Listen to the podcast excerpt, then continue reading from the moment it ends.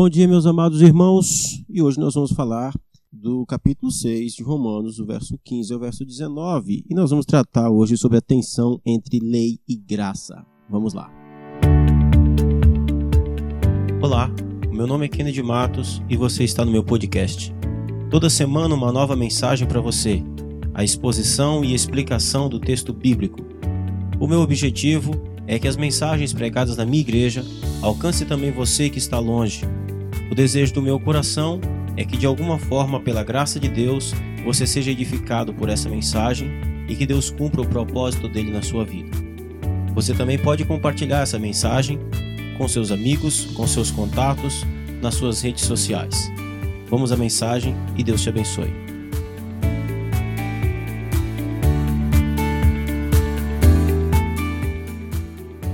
Muito bem, muito bem, versos 15 a 19.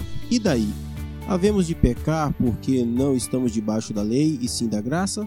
De modo nenhum.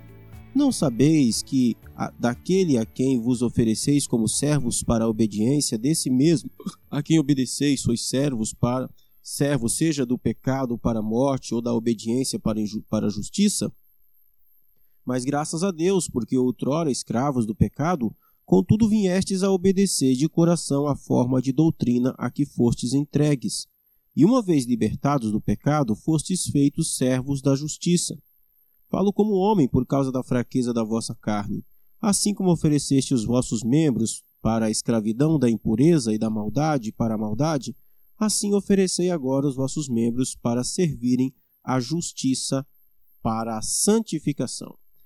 Ok, então nós concluímos ontem é, o, no verso 14, o apóstolo Paulo fazendo uma afirmação: Porque o pecado não terá domínio sobre vós, pois não estáis debaixo da lei, e sim da graça.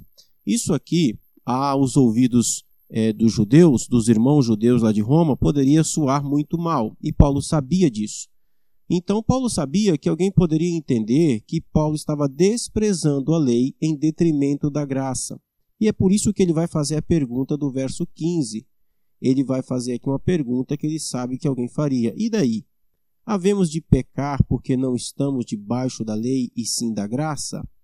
Então, a, a, essa pergunta que Paulo faz, sabendo que alguém poderia fazê-la, é uma pergunta, é, é, no mínimo, curiosa. Por quê? Ele diz assim: havemos de pecar porque não estamos debaixo da lei? Ele já respondeu isso do capítulo 6, do verso 1 até o verso 14, ele disse: Olha, não tem mais nenhuma chance de vivermos pecando. Então, ele, de certa forma, já respondeu a esse questionamento.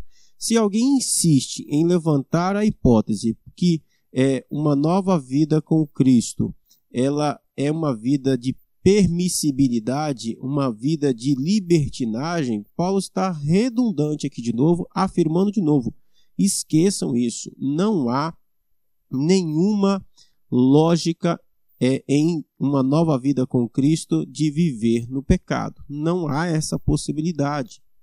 Nem nessa aqui. Então ele está dizendo o seguinte: olha, não confundam as coisas. Eu não estou dizendo que porque nós estamos debaixo da graça, nós poderemos desprezar a lei e podemos viver como se a lei não existisse. Não é isso. É o que ele vai responder de modo nenhum havemos de pecar porque não estamos debaixo da lei e sim da graça? As pessoas usam esse argumento até hoje. Alguém diz assim: ah, mas eu não estou mais debaixo da lei, estou debaixo da graça. E geralmente quem fala isso, fala isso para usando isso como se fosse um argumento de justificativa do erro, justificativa do pecado.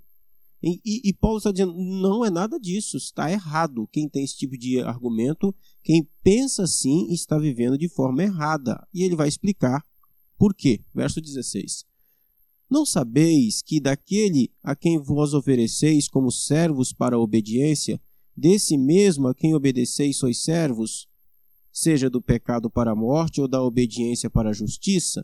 O que ele está querendo dizer aqui é o seguinte: olha, se você pensa assim, se você acha que porque não está mais debaixo da lei e sim debaixo da graça, você pode viver pecando, o, o pecado pode ser legitimado, você está obedecendo ao pecado de novo. É isso que ele está dizendo.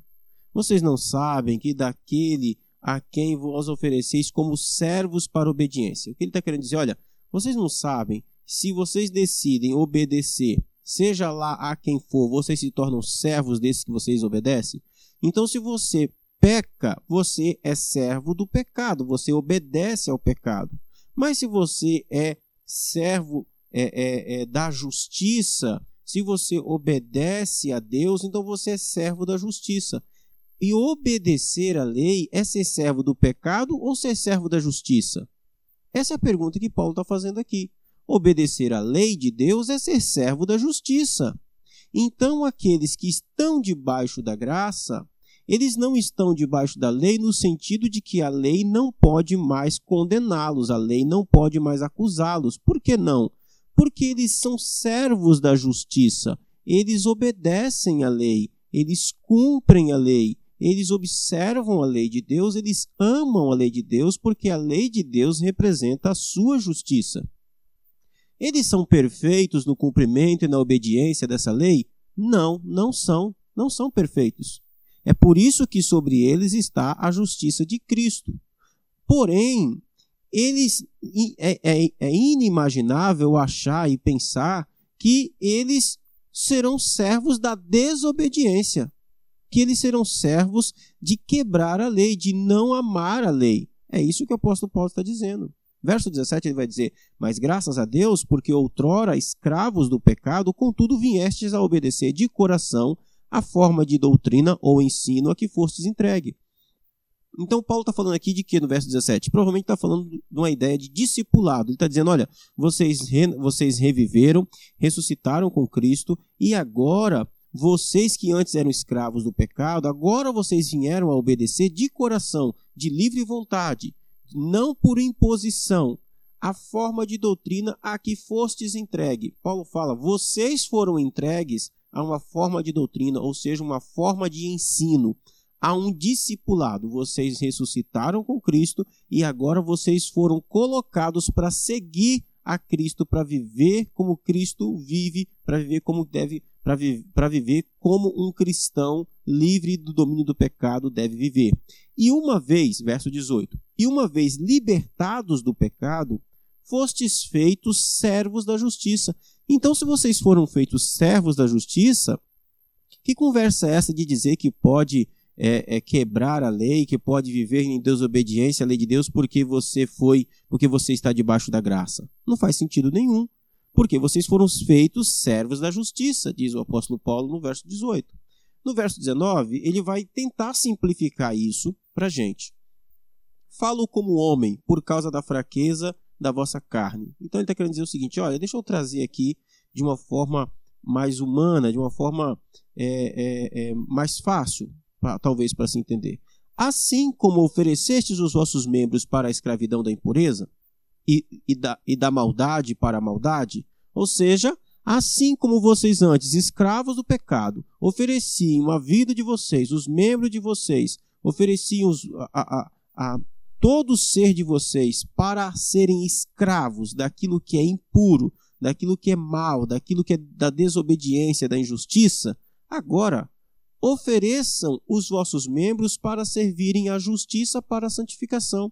Em outras palavras, ele está dizendo assim: olha, obedeçam a Deus, vivam uma vida é, de obediência a Deus, obedeçam os seus mandamentos, é, é, é, é não mate, não roube, não adultere, é isso que ele está falando. Ofereçam os seus membros para servirem à justiça para a santificação. Então, essa conversa de que eu não preciso mais obedecer à lei porque eu não estou debaixo da lei e sim da graça, é não entender o que foi que aconteceu é não compreender qual era o propósito de Deus. E o propósito de Deus nunca foi viver, é, transformar o homem, reviver o homem em Cristo Jesus para uma vida de libertinagem e desobediência. Pelo contrário, era para que a, a obediência fizesse sentido. Então, porque você foi justificado, então, porque Cristo colocou, imputou sobre a sua vida a justiça dele, você vai viver em uma vida de justificação, em uma vida de santificação. Porque não faz sentido nenhum Cristo nos justificar, ele colocar a sua justiça sobre nós e vivemos na desobediência. Não faz o menor sentido isso. Se isso está acontecendo, é porque não houve novo nascimento, não houve nova criação, nova natureza. Amém? Queridos irmãos, fiquem na paz, Deus abençoe a vida de vocês, um bom dia a todos e nós nos vemos amanhã, se Deus quiser e nos permitir. Um forte abraço.